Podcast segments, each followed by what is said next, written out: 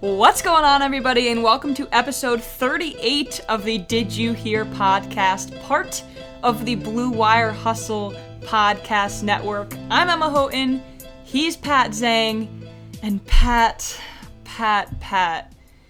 In a season in which there have been a lot of highs, but more importantly, a lot of lows, hmm. the New York Mets have hit a new low. And we have a really fun episode today. We're going to talk about the pretty wide open National League MVP race. But before we get to that, I want to give you the floor so you can talk about the embarrassing situation that the New York Mets find themselves in right now. I did not know you were opening with this, so this is this is. we got to get it out of the way, the bad yeah, stuff first. I I guess so. I mean, the easiest way to just sum it up is just it, it's a disaster. It, it is a it's another circus, which I think is probably the biggest thing from Met fans that I think we were all looking forward to this year was hoping that the circus would stop and just the the attention it would stop being negative attention and things could finally center around just being a good baseball team run the right way and focus on winning and all of that. And all I want from my team from a fan's perspective is to have one year where they're not a circus. E- go, even go back to 2015 when they went to the World Series. It was the whole Zack Wheeler and Wilmer Flores for Carlos mm-hmm. Gomez trade with Flores crying on the field and all that. Now, of course, Flores is a hero for everything that he did, but still a disaster, you know, coming from that. And this has been a rough year for for the Mets. There's been excitement, of course, with Steve Cohen coming in, of course, with the overhaul uh, that did come in there, of course, with Francisco Lindor. But you know, you, you've got the the Jared Porter disaster that looms over them from this year. You have just a, a monumental collapse, which is what it is. It's not going to get the attention that it probably should because they've collapsed here in July and August rather than September. But they led this division for 90 days and have completely fallen apart here as we move into September. And now you have this absolute train wreck where players are giving thumbs down to boo the fans, to quote Javi Baez. I don't know how they could possibly think that is a good idea. Listen, I get it if they wanted to use that internally and just be that's what it means then say something else outside uh-huh. to actually be honest with the New York media and the New York fans and tell them we're doing it to boo the fans back I can't comprehend the level of tone deafness that it takes to think that that is a good idea. It was such a train wreck yesterday, Sunday, so we're recording this on Monday, when things broke, that Sandy Alderson, the president of baseball operations, had to issue a late night statement Yeah, same night. condemning it. Yeah. And Steve Cohen then had an exclusive in the New York Post today, also condemning it. Just what a train wreck. I didn't see Steve Cohen's thing. Was it any good? Uh, it- was basically more the same as what Sandy said, just Yeah. that this it's unacceptable for Yeah. for the players to look at the fans that way. And listen, I hate booing. I think it's stupid. Mm. I do not boo players on a team that I root for. I don't see a point in it. I understand why some fans think let's do that in order to voice our displeasure. For me, it's just it's not for me. But to then go and attack your own fans, Joel Sherman put it really, really well today in, in one of the many articles that I feel like have been written already. He compared it to trying to win a battle against ocean waves. It's hmm. just never gonna happen. The wave is gonna topple you. Isn't the number one piece of advice when you're caught in a riptide is to to go limp, to not fight it? Yeah, and they they tried That's what should have head on. happened. They went head on at them, and it just it, it doesn't make sense. Yeah, there's so much good stuff there. I was also going to preface and say we're recording this on Monday night because who knows where this is gonna be by the time this gets dropped. Yeah, they don't play Monday night, so they but they do have a doubleheader on Tuesday, so we'll see how things progress there. And then Is it at home on Tuesday? It is at home. yeah. And then we'll see, uh, as you said, when this drops on Wednesday morning, if Yeah. we're in a different Mets world by then. So, my quick thoughts, just uh, for for people that have no idea what we're talking about. Javi Baez, acquired by the Mets at the deadline, has struggled. Francisco Lindor signs a 10-year contract. Met for life has struggled. Javi Baez got on second base, was doing the thumbs down signal towards the bench. He gets asked about it after the game. In the press conference, he says, We're not machines. It doesn't feel good to get booed. We're going to either lose, we're going to win together, or we're going to lose together, talking about the Mets players and the fans. But if you guys, paraphrasing, are going to boo us, then we're going to show you how it feels and we're going to quote unquote boo you back. And that was the thumbs down signal. Why poke the bear? That's my Uh, thought. not only the bear, the New York sports fan bear. It's so unfathomable. And truly, if you watch the video of Javi talking, I think he wants pity. yeah. That's the thing. He's not overly confrontational or aggressive. He's pretty even keeled when he said it, which means he genuinely believes it and he want he he Uh, you know, he maybe thought that the New York fans were going to hear this and think, "Oh god.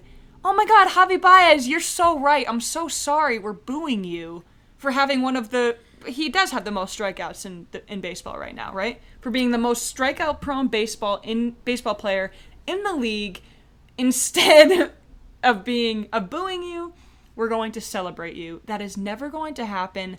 Ask Giancarlo Stanton, ask Aaron Judge, ask Bryce Harper. These fan bases are ruthless. They don't care who you are. So Yeah. why would you go about and act like you're higher than them, better than them, and put them down?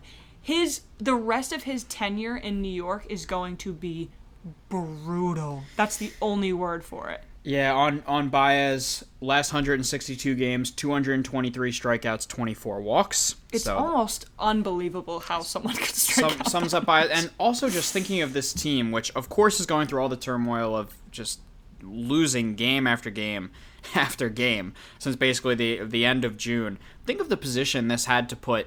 You know, Steve Cohen, Sandy Alderson. Luis Rojas didn't even know about it until Yeah, he gets was- asked mid tough. press Yeah. conference, which is just so brutal to blind. It's not the media's fault, but to to blindside the manager then and ask him his thoughts on something that he didn't even know about. You've got Alderson and Cohen have to put out statements basically telling their own players that they completely disagree that everything they're doing for a team that has already had clubhouse issues this year. Remember the Francisco Lindor Jeff McNeil fight with the Rattler Oh, yeah, Raccoon that's right. earlier Yeah. in the season. Forgot about I mean, that. it's just it, it's a circus. It, the circus is still in town. I think a lot of us, talking as a Met fan, a lot of us thought the circus would finally leave town Mm-hmm. with the Wilpons going out, but it, it's another year and another really, really disparaging thing. And it really is so disappointing because I think there is a ton that gets you excited about the Mets and, and kind of the new direction that they are looking to go in under this ownership group, but this is this headlines that things really still do need to change. Quite simply, the losing would have been enough. It has been enough, trust me. It was enough to sum up how disappointing this season is. And you're right, now that losing season is not going to be talked about nearly enough that, as it needs to be, because this is going to be the dominating headline. And can I say, I think Steve Cohen brought this on himself. Hmm. I truly think He's pretty vocal. first of all, signing Javi Baez, thinking he's going to be the answer amidst all the other struggles that the Mets hitters have had. Javi Baez isn't the guy that's going to right the ship. And then also that tweet he had, I don't remember the exact wording, but he, he said something like he can't believe how professional hitters can have such a bad plate discipline. Can have such bad plate discipline. Making it very clear he's directing that towards Javi Baez. When you do that as the owner in a an executive position, you then invite the fans to hop on it. I'm not condoning anything Javier Baez did. I think it's absolutely absurd that he is bringing this on himself now. But I think Steve Cohen has to watch himself a little bit. And who knows if he's writing these tweets himself. But if you're going to say that, then you're allowing fans to jump on it with you. And I don't think you want that. Yeah, honestly, based on the tweets that have been written this year, I'm fairly confident he is writing those ones. Himself. You would think he's a I- loose cannon. he he is. I I I I know we talked about it a little bit bef- before when that tweet did come out. I was fine with it because I was so fired up about this team. I understand why he would be fired up about the team underperforming the way he did. But as you bring up a great point, that it certainly sets an example for then fans will latch onto and. New York fans don't need much to latch onto Exactly. something to, to go at you. So it's uh it's just all different fuels to this fire that has been a dumpster fire here in the Yeah. second half, and it's um it's really it, it's really disappointing to see because this Mets team should just not be in this situation. There's so much talent on this team, but it has all drastically underperformed. Yeah. Almost And- all. And I think in the past on hours, honestly, we are still literally hours from the, the incident over the weekend. But it's brought a lot of conversation into the light about the Mets' future and Javier mm-hmm. Baez's future. And I don't know if that's 100% necessary. I think people will forget this soon, but then you never see, you never like to see the old videos surfacing of Bryce Harper talking about a low point he had and how he would have booed if he was a fan too. And Derek Jeter's infamous quote. When you see how other players reacted to it and then you see how Javier Javier Baez is reacting to it, simply it's not a good look. It's just not the way you should hold yourself. It's not the way you should hold yourself in New York especially.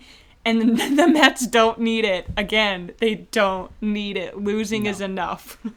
No, the the Mets are a little different than than playing in Chicago, where Yeah. I- again Sherman. It's just I quote it because it was so perfectly where the Cubs were playing on scholarship after winning that World Series, where Yeah. they could do anything. It didn't matter. They were they were going to get cheered.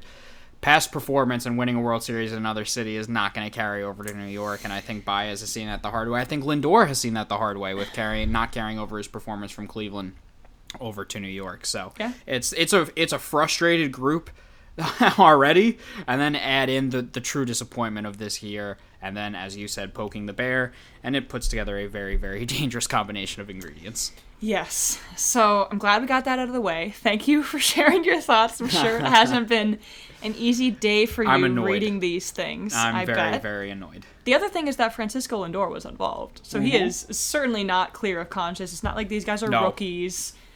Not a good look. But now let's turn to what we actually want to talk about today, which is the pretty wide open NL MVP race. I would say so. So I think you said you have six. I have seven names. We're obviously not going to talk about each one in a ton of depth, but the AL MVP race is pretty much tied up. It's Shohei I would say Ohtani. so. he has done pretty much every historic thing you can think about. It, this was Jacob DeGrom's award to lose Oh, at the oh, you time. beat me to it. Yes. I really truly think that. I think he was going to beat Bob Gibson. I think he was going to have a year for the ages. Health got in the way. Now, I think you could probably say that Fernando Tatis Jr. is the front runner, mm-hmm. but that's not to count out maybe three other guys behind him. I, I completely agree, and, and like I said, you you beat me to exactly where I was gonna go. Where it felt like this award was also done. If we go back to June, where this was going to be Jacob Degrom's most valuable player, he was on the historical pace. The Mets were in first place. All was good in Gotham, where which it clearly is not right now. But now, as we move into September, I, I think this award is completely wide open.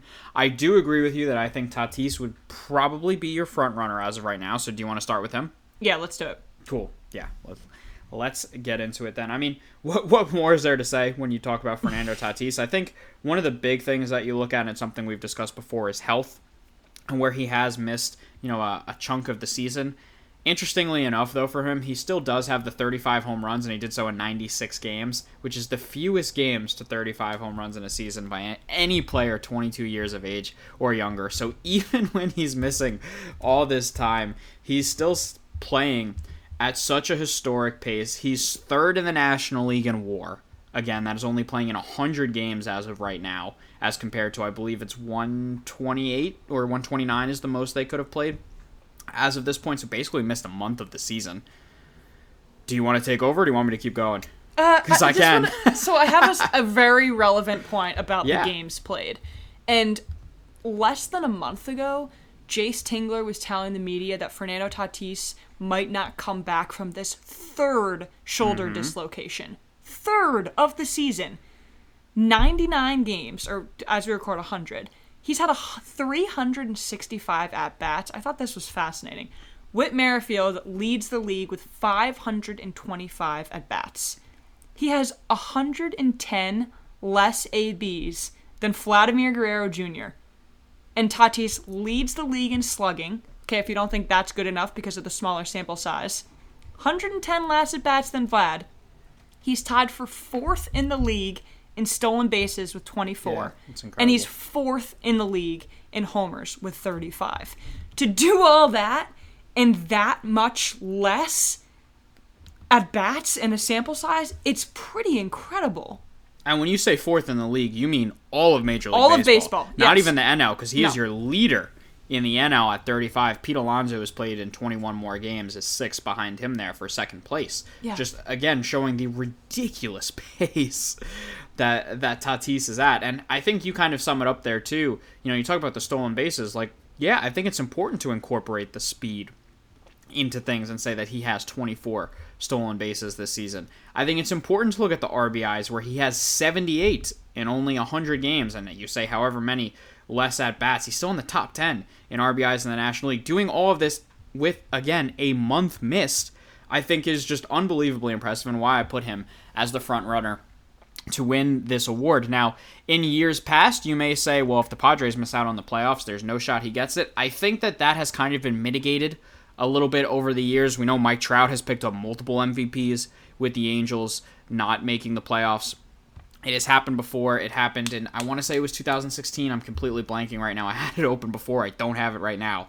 Um, so I don't think playoff performance absolutely guarantees, or playoff making the playoffs absolutely guarantees an MVP, which is why I still have Tatis at the top of the list. Yeah, that actually segues exactly where I wanted to go. I was going to ask you straight up if you think a playoff appearance or a, not a playoff appearance expels somebody from the conversation.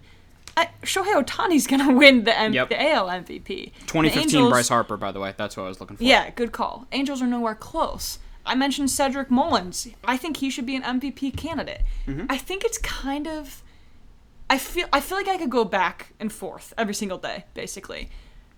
The Padres are nothing without Fernando Tatis Jr. Yeah. The Angels are nothing. The Orioles are not. The Orioles are nothing anyway. So wouldn't that make him the most valuable player? Right. So so that's that's really my point, and I think it's honestly mitigated in this situation, especially because of how electric Fernando Tatis Jr. is, Mm-hmm. and it comes down to the numbers, right? It always does. Yep, but always does. Tatis just has this factor that nobody else does.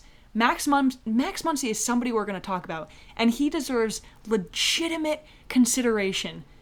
But I don't think I would feel right giving Muncy o- the award over Tatis. And Muncy's defense is elite, and mm-hmm. Tatis's is far from elite. We've, far from elite. yeah. We've mentioned that's the one part of his game that he desperately needs to improve. He is not an above average defender right now, at least at shortstop.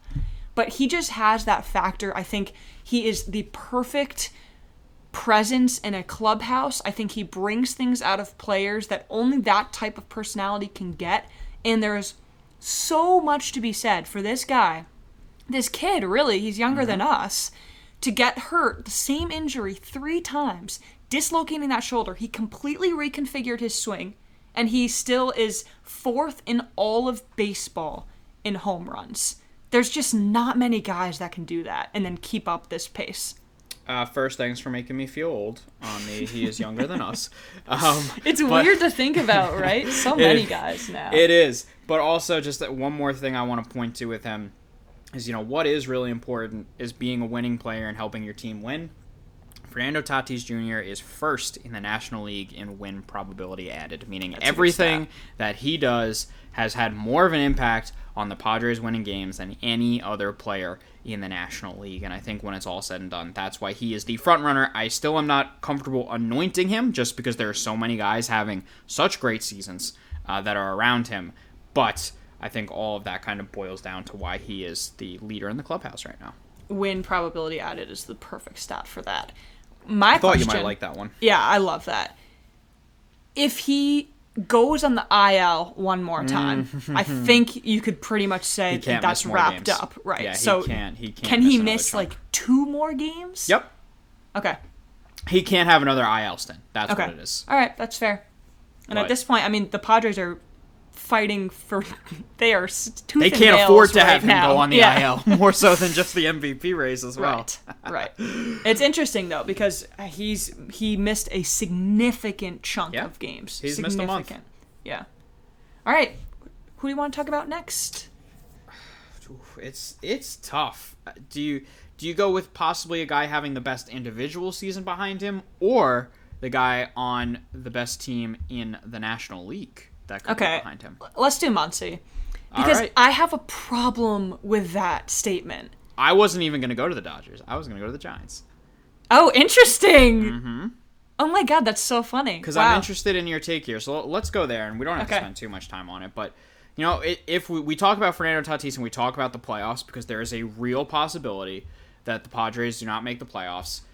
This team, the San Francisco Giants, will be in the playoffs. They are currently the best team in the National League, sitting there with 84 wins, two more than the LA Dodgers. And why the Giants are so interesting, and it's something we've talked about many times, is that they are a combination of their parts, mm-hmm. where there are so many guys having such great years. But you got to imagine some of them, or one of them, would be in the MVP race. And for me, I do pick one out that I go to as my leader for the Giants, and that would be Brandon Crawford. Yeah. I think he's their top MVP candidate, and I don't think we can just you know sniff at him and say he's not going to be in the top three uh, of this race. I mean, the season that he's putting together right now, career high in batting average, career high in on base percentage, career high in OPS plus. Uh, almost a career high in home runs. He'll surpass that very soon. He's only two behind the 21 that he had hit in 2015 when he was also an All Star he has been phenomenal this year for the San Francisco Giants. And so for me, he's the best offensive player on a team that is the best team in the league. That puts you in the conversation, right? That's so, I still can't get over it. You said the best player on the best team of baseball, and I thought you were talking about Max Muncy. I understand. Look, there's obviously a debate for if it's the Dodgers Yeah. or Giants, but factually, the Giants have two more wins right now. Yes. Right. No, that's a really, really good point, and I would be willing to bet if you were to walk down the street, people wouldn't know Brandon Crawford. People As having one of the best seasons in the National League this Yeah, year. it's truly insane. I, I think he is the perfect package. And if you had asked me, I I think you would be hard pressed to pick between Buster Posey and Brandon Crawford. Mm-hmm. I think I think both of those guys deserve consideration. Crawford m- maybe because he's been in more of an everyday role. That's Posey, exactly what I was going to say. Posey has dealt with more injuries, right? So that's it's just such an interesting conversation because and also the the value that you add at shortstop over a position like Mm-hmm. Premium catcher. position. But I would have hesitated if you had said that to me, the the MVP candidate on the Giants. Because how do you Mm-hmm. It's not hard. say Kevin Gausman? Yep. How do you not say Logan Webb, who's been freaking insane lately? How do you not mention an Evan Longoria or a Brandon Yastrzemski Or or, a Belt? exactly. It's truly incredible, and I think that's why. Some of their parts. That's exactly why. And we didn't even mention Kris Bryant, who came over a month ago. So that's that's what makes the Giants different. Because if the Giants were built like the Dodgers, we wouldn't be having this same type of conversation. Mm-hmm. But it's all those guys. That's why they lead the league in home runs and the whole thing. And they have that incredible pitching staff. They are the sum of their parts. That's the perfect way to put it. Oh, I like it. So Should we where- move to Muncy now? like, if- I might as well hit Muncy after that. so I just it's I, I do think there's something to be said for being the best player on the reigning World Series champions and arguably the World Series favorites. But if if Max Muncy wasn't on the Dodgers, do you think we, would be having this conversation? That's because when you said the best single stat line for an individual individual player, I thought you were talking about Bryce Harper. I was. And I think that year is more MVP like than the year Max Muncy is having. I, I like that a lot, and you have a great. po- I think what actually hurts Muncy is, as you said, the fact that he plays for the Dodgers. Because of course. Muncy is having, you know, a, a really a wonderful year with a 390 on base, 151 OPS plus, 28 home runs. It's third in the National League. But I look at it, and here's another name that I had on here, and it's just it's kind of impossible to really do because of the trade. I think Trea Turner's the best player on the the best position player on the Dodgers right now, and I think he's had the most value for the National League. Actually, if, if you look at Fangraph WAR, that is exactly what it says, and he leads the entire National League mm-hmm. in position player WAR at 5.1 having both crazy above average offense and above average defense as well. So I, I think Turner, it's very hard to give him that award because of the Nationals to Dodgers flip. But if you're looking strictly on merit, if and I had to pick a Dodger as we talk about Dodgers, I lean Trea Turner. Again, I don't think that disparages Muncy, who, as you said, is having a, a really fantastic year. And again, another guy that deserves to get votes, and Yeah. he will get votes. He definitely will get votes, and he's But- had an excellent season. Yeah. I think that hurts him when it comes down to voting time, and it could split some votes for him. That's so funny. I didn't expect this conversation to be going this way. at That's all. why we went conversational with this episode, right? We'll see Yeah. where it takes us. I also had Turner on my list. Mm-hmm. Leads leads all of baseball in hits and average, 323 average, and he's part of the 2020 club. Quite simply, if he starts the season on the Dodgers, he probably is your MVP. He's probably the second best shortstop in baseball. Yeah. Oh yeah. I mean, it was it was Seager who might simply take his spot. it was I, I'm willing to put Trea Turner over Xander Bogaerts. I'm willing to put Trea Turner over Trevor Story, Carlos Correa. It's crazy. And the other thing that really grates me, why can't Trea Turner be an MVP candidate just because he switched mm-hmm. teams? It's mm-hmm. not like he was any less on the Nationals. At the time, before the deadline, we were debating if the Nationals were going to be buyers. Yep. And the main reason why they were buyers is because they had a guy like Trea Turner at the top of their lineup and playing shortstop for them. I don't think that should steer him away from the MVP conversation. He has had just as good of a year stat line wise. It was exactly right. If he started on the Dodgers, he probably would be up there one and two with Tatis. Mm-hmm. And I think he's going to be like that. I think he's going to have 2020 seasons for the next five years. I think he's that good of a player. I I love Trea Turner, and, and to your point, I, I really hope he's up there in the MVP voting because he deserves it. Yeah. I, I I fear that that team change is going to play against him in the in the mind of voters. I don't think it should because just really look at don't. I look really at his body of work, and he is he is a superstar. I mean, that is what Trea Turner has turned into at this point. Yeah, when you when we were doing our uh, trade grades episode, and you made a really good point about the Nationals trade. If you don't throw Trea Turner in there to the Dodgers, you definitely don't get Keibert Ruiz, who's shot. debuting on Monday, uh, by the way, and Josiah Gray. You maybe don't even get one. So he is worth so much. I do think Muncy should finish above him, though Oh, do in you? MVP Interesting. votes. I actually I would give Muncy more votes. And it's honestly I, I think defensive versatility should be valued more in these type of votes settings. And I think Muncy's defensive versatility is really undervalued. Uh, that's very fair, and then I would throw straight back at you that Trea Turner's you, you playing a new position at 2nd You're right, base with second the Dodgers. base. You're right. So it's no, it just showed. That's why I thought Muncy and Turner are great foils to go Yeah. off of each other because there are so many you know similarities that go with them, and of course playing with the same team. Eh, they they for me give a huge debate for voters come come time. And they have such I mean their their physiques are different. Yep. They both have good plate discipline, but I think you could say without a doubt Trea Turner is the more aggressive guy at the plate. That's another Yes. thing about Muncy. Who has plate discipline like Max Muncy? Nobody Not in many. all of baseball. Yeah, not many. So that's another thing. It's such a I, I want to root for Max Muncy almost because he does the the quote unquote old fashioned things. He takes the walk. He plays a really good first base. He hits for he hits for power obviously, but he's never going to be the face of baseball. Trea Turner has so much mm-hmm. more pizzazz than he does. I think But- that's a very fair way to put it. yeah, he's also they're both probably 50 percent better than league average. So it's really you know, they're both in a pretty good spot. I would say both so. getting MVP votes. I want to mention quickly before we go back to Harper, Mm-hmm. I put Willy Adames on my list. I love that you did that. I think he deserves it. Go back and listen to the episode where we talked. I think it was trade grades, right? When you talked about. Oh no, this was a Uh, last surprise. week's episode yeah. we did, yeah. Last week's episode, Pat talked about Willy Adames, how he has been the offensive second coming for the Brewers. Pretty the much. reason why they have. I mean, Pat, the Brewers are chasing the Giants for the best record of baseball right now. It's they have crazy. vaulted themselves into that category They're because of the big three. back, I want to say. Yeah, it's insane. Because of the big three, but also because of Willy Adames. Uh, in that case, he's not getting the MVP because he switched teams, and it was also because he was terrible in Tampa. So that pretty much ends that debate. he was the anti Trea Turner in that he was bad in one spot. While exactly. Turner was phenomenal. in both. Exactly. but the second half has been absolutely absurd. Yes. Yes. No, that, that's a great reference. Uh, should we do our, our honorable mentions quick and then maybe end with Bryce Harper? What do you think? Yeah, sure. So Let's I just quickly, if you're talking about monster second halves, how do you not say Joey Votto? Oh, yeah. Joey Votto has t- has turned quite literally. I gotta say this again for emphasis. Joey Votto has changed the narrative of his career. Mm-hmm. This year, he has solidified himself as a member of the Hall of Fame. Because at age 37, he has had more power than he has had in every single season that he played baseball.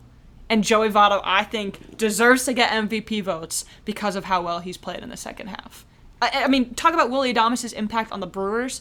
The Reds are nowhere close to the playoffs without Joey Votto playing the way that he did in the second half.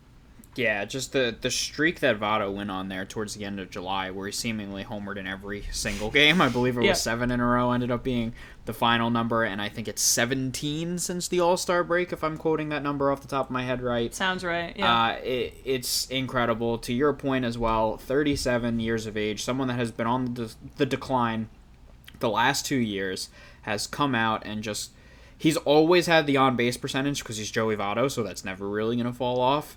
But the at bats that he's able to put together, eh, especially raising his average almost 50 points from a year ago, the home run power is back, the doubles are back. He's Joey Votto, so everyone loves him in the clubhouse a- as you said, he is so important to everything the Cincinnati Reds do. He is so important to why this lineup is so lethal when it's healthy with him, Castellanos, and Winker. Jonathan India, you want to add to that group as well, who's been performing, you know, highly above expectations this year. He is one of the main reasons why the Cincinnati Reds are one of the more fun teams to watch in baseball, yeah. A game and a half ahead of the Padres for the second wild card mm-hmm. spot. and they're gonna get it. Pretty good position to be in. Don't do that, Pat. Don't do that. they're gonna get it. No, I, I really think it's going to take a miracle for the Padres to come back at this The- point. An absolute the- miracle. the Dodgers pitching staff against this Reds lineup in a one game playoff is going to be fantastic. What, you don't think they could flip flop? The 11 and a half game lead the Dodgers have? You don't think that's unflappable? Uh, they probably got Home that. field advantage. uh, quickly, the last guy I had on my list before I flip it over to you. Let's play a quick game, Pat. Mm-hmm. How many players on the Braves are you willing to list that are better than Austin Riley? Oh, I love it because you know I had Austin Riley written down. I had Austin Riley and Freddie Freeman as Yeah. my two others I wanted to discuss, so please take it away. both of those guys just so good. I mentioned the stat that the Braves infield has a chance, all four guys in the infield to hit over 30 home runs. That doesn't happen. No. Those type of infields are not that powerful. It's Albies and it's Swanson up the middle and it's Riley and Freeman at the corners. Freeman coming off of his MVP year, he started really slowly. Riley actually Yes. did who he was hitting sub 200. I think I can confidently say Austin Riley is the best hitter in that Braves lineup. Oh, oh, you're gonna hurt the Freddie Freeman lovers. I, I, and I will stick with Freddie Freeman as well, body of work wise and at bat wise. That's fair. But, but listen, you've heard me talk about Austin Riley all season. He's turned himself into a star this year. He he really has. I want him to be up in that that MVP race. Freddie Freeman as well, I think should be right there. As you said, MVP last year has really put together another great season again this year. Where would this Braves team be if Ronald Acuna didn't get injured? That's just the, that's the one. That's a to ask. great question. Yeah. but they they both deserve to be right up there. They, as you said, listen, Dansby Swanson has been really good. Has he been good enough to get MVP votes? I, I would lean away just with the other guys we've talked about. Uh, Ozzy Albies has been a monster since basically July. Uh, so these are the two guys you look at, and you have to. I think they'll both get votes. Yeah, I think they will too. I am personally speaking to Alex Anthopoulos right now. Please extend Freddie. Please, just do it. Just extend him. Make everybody happy. Make baseball happy. He- Quiet all the haters. Just do it. Just do it. He is going to be probably the most intriguing free agent this winter if the Braves actually let him get there. Which I don't understand how they could let him. I was just gonna say, how can you even entertain that thought? Because it would be absolute madness if Freddie Freeman became a free agent. Steve Cohen, are you listening? No, Steve Cohen turned it off a while Pete, ago. Pete at first, Freeman at DH. Uh, no, other way around because Freeman's a better fielder. But Yeah. no, that's, obviously that's a joke. That's not going to happen. But um, yeah, Maybe I- Juan Soto. You never know. holding out the dream. Um, I don't understand how in any world the Braves can let him walk. You pay Freddie Freeman whatever he wants. You make him a Brave for life. It just it should be that easy. But we'll see what happens. Yeah, and just quickly, especially with how much of a steal they got out of Albies and Acuna. And Acuna. Yep. yeah, you you give Freddie. You can reinvest that literally everything you want. Yeah, And the last thing about Austin Riley, how do you think Austin Riley, how do you think Javier Baez would have done in Austin Riley's shoes? Braves fans were calling for his head for He'd the past underperformed two for years. Yeah. years. Yep. Yeah, came on so strong, was so good, was terrible in 2020, was Mm-hmm. terrible at the beginning of this season, and now literally he bats cleanup. He bats cleanup for the Atlanta Braves. Austin Riley. He's probably our age too. It's insane. Austin Riley is what Phillies fans want Scott Kingery to be. It's it's Oh, my. a guy that has gotten so many chances and has never come through. That was Austin Riley, who, to your point, did at least come on hot, which Yeah. he did when he first debuted. Then pitchers really figured him out with the breaking stuff. This year, he has turned himself into a star. That's Scott Kingery comp. Wow. You know I'll take jabs at Phillies fans whenever I can. Are you kidding That me? was brutal. That was brutal. I just I had to spend the first ten minutes of this podcast talking about how much of a disaster my baseball team is. I You will did. happily take a little jab at the Phillies. And we've been praising the Braves. Yeah, it's been a tough year for Pat. It's been a tough year. Cut him some slack. But let's you. talk. Let's finish with Harper because I really I think it's going to come down to Tatis and Harper. Do you agree? Uh, I, I would too. I, I really wish Trea Turner, and, and I believe Trea Turner should be up there, but I just I don't think that he's going to get the slack he deserves with the trade. So we'll put Harper right there. yeah. As of Monday night, he's the only player in baseball to have an OPS over a thousand. First place I was going with it. He's at 2015 MVP Mm-hmm. level. He's at the the wonderkind level that he came up as. And now he's just getting outplayed by all the other guys in the league that are a few years younger than him. I think what Bryce Harper is doing is absolutely, absolutely exceptional. It's not enough, though. It's not enough. I don't think the Phillies get into the playoffs. And as you said, I can't remember if you said it before we started recording or on this. I don't think if the Phillies don't make the playoffs, that was a double, double negative. But Bryce Harper doesn't win the MVP if the Phillies are out of the playoffs.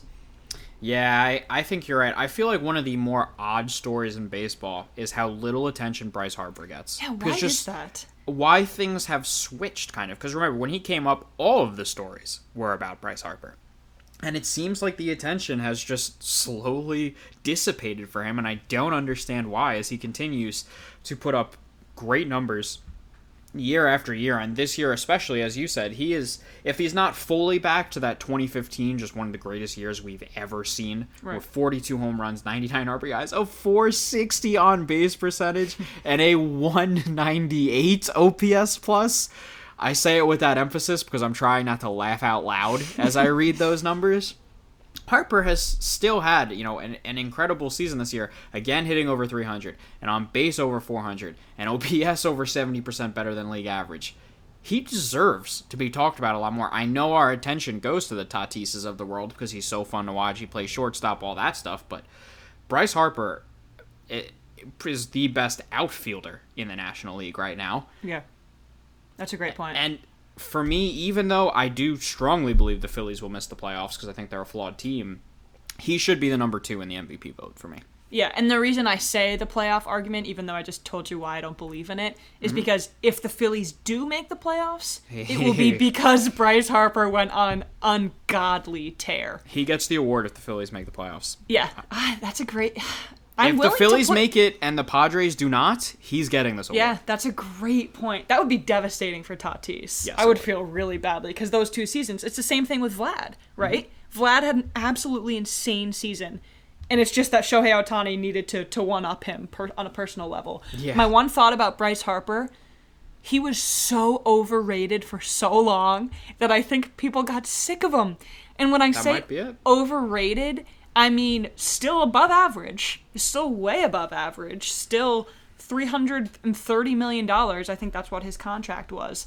But he had a generally disappointing season in his first year in Philly. And I think people wrote him off. People are sick of talking about him.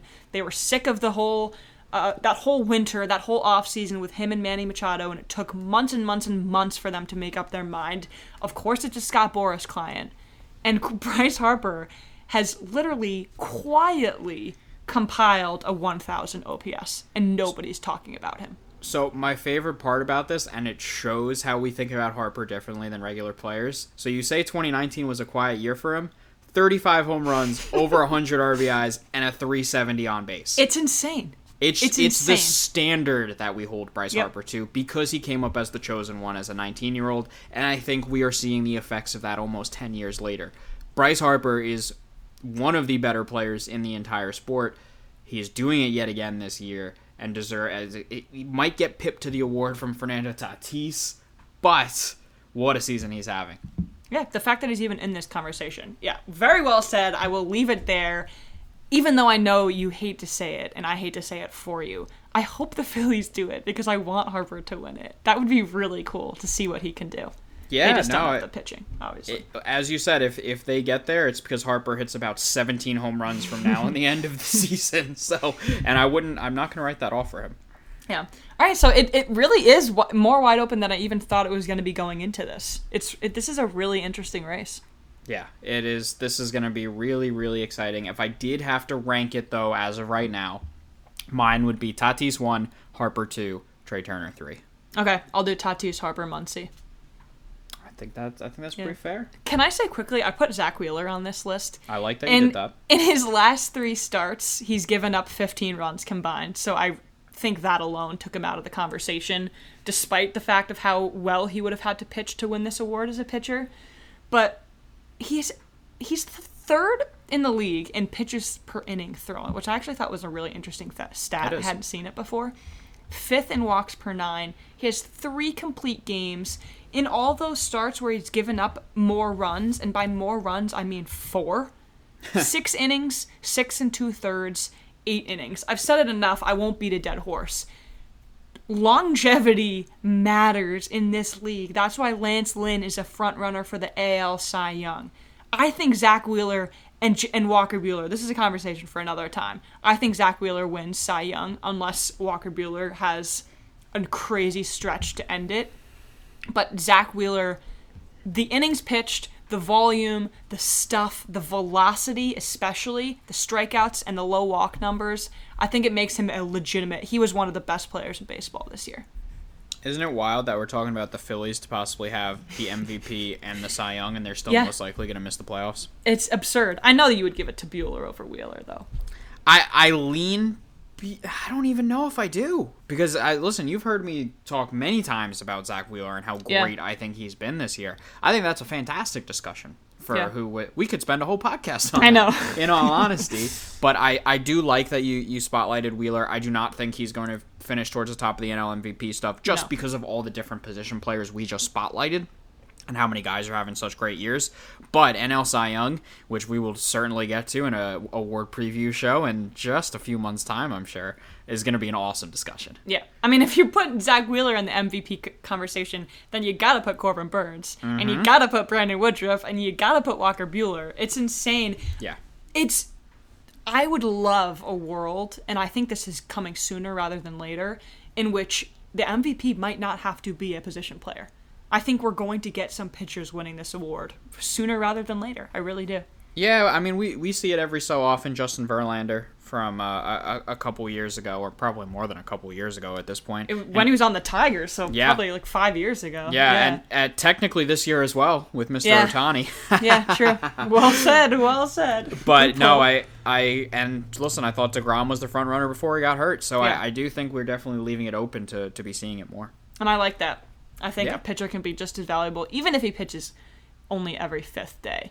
Should we transition to numbers? I'm staying Let's- in baseball, obviously. You know I'm staying in baseball. Maybe next week, as we get into the first week of the college football season and the NFL season, I'll take you somewhere else. Yeah, next week to to preview, we are doing our NFL preview next week. We're super excited about it, and we've got uh, August Players of the Month this Friday, so we've got Yeah, a lot of good We've stuff got some good stuff coming exactly. up. So the craziest number I heard this week, Pat, was 86%. Ooh. And I heard this on the Sunday night broadcast of the Oakland A's versus Yankees game on Sunday. 86% is the percentage of games that DJ LeMahieu has gotten on base on this season. So LeMahieu has gotten on base in 106 of the 123 games he's played in so far this season. In a game in which you fail 7 out of 10 times and are still considered a good, if not great, baseball player, DJ LeMahieu has gotten on base in 86% of the games he's played in. And before I even let you react to that, Mm-hmm. I am not comparing his specific on base percentage to how many times he's gotten Yeah, on base on the season. I am not comparing apples and oranges. His on base percentage is 346, which is Still 50, very good. 55th in the league. It's good. It's not LeMahieu's best season by any means. It doesn't No. put him in that elite category. But that doesn't matter to me because not many players can say on a full year that they've gotten on base at least once in a game over 80% of the time. It's a testament to the fact that he has the lowest chase rate of his career this year mm-hmm. and a down year for DJ LeMahieu. He's in the 96th percentile in whiff percentage. LeMahieu finds ways on base. He doesn't strike out. He's been red hot since the deadline, which is one of the reasons why the Yankees are in the position that they're in, chasing the Rays for the division title, which I never in a million years thought I would be saying this year. But though he might not get on base at a very high clip, he gets he finds ways. I thought 106 out of 123 was just an absurd number. I'll tell you what, it really does catch me by surprise because Right? when you think of LeMahieu this year, as you were pointing, I do not think of, of this as one of the top years he's ever had. Uh, he is down in a lot of categories, especially for what he's done with in his Yankee career so far. But to find a way to get on base in 86% of games, I got to imagine that's one time in a lot of them because his, his on base percentage. It, it listen, as we said, it's still at basically 350, which is above average. Yeah. Very very solid. Um, it, that's a, a very impressive stat from him, and just one that I, I would not think of when I think of DJ LeMahieu this year. I was kind of floored when I heard it Yeah. because the the it basically means he just doesn't have a lot of offers. Yeah, and I think that's the reason why Aaron Boone has kept him at the top of the lineup, even when he struggled. And he has, I, think at the beginning of the season, he was not having a good year. To Mm-hmm. put it lightly, he was not good, especially after signing six years, $90 million contract. Was not good. And now he's trying to find it. And you know how much I love the stat about how no teams are shifting on him. It, it, just all, it paints the picture of how well rounded he is. He's that old fashioned player that has so many tools. It's not all about the the power. He's also nearing 400 hits, and he's in some elite company with a bunch of all the good Yankees players in the past that you can think of to get to 400 hits in less than two years since he signed with the Yankees. Mm-hmm. Yeah, no, ab- absolutely. So I think that's that's fair to point. It's also hard for him to live up to the, the standard that he set his first two years Right. with the Yankees.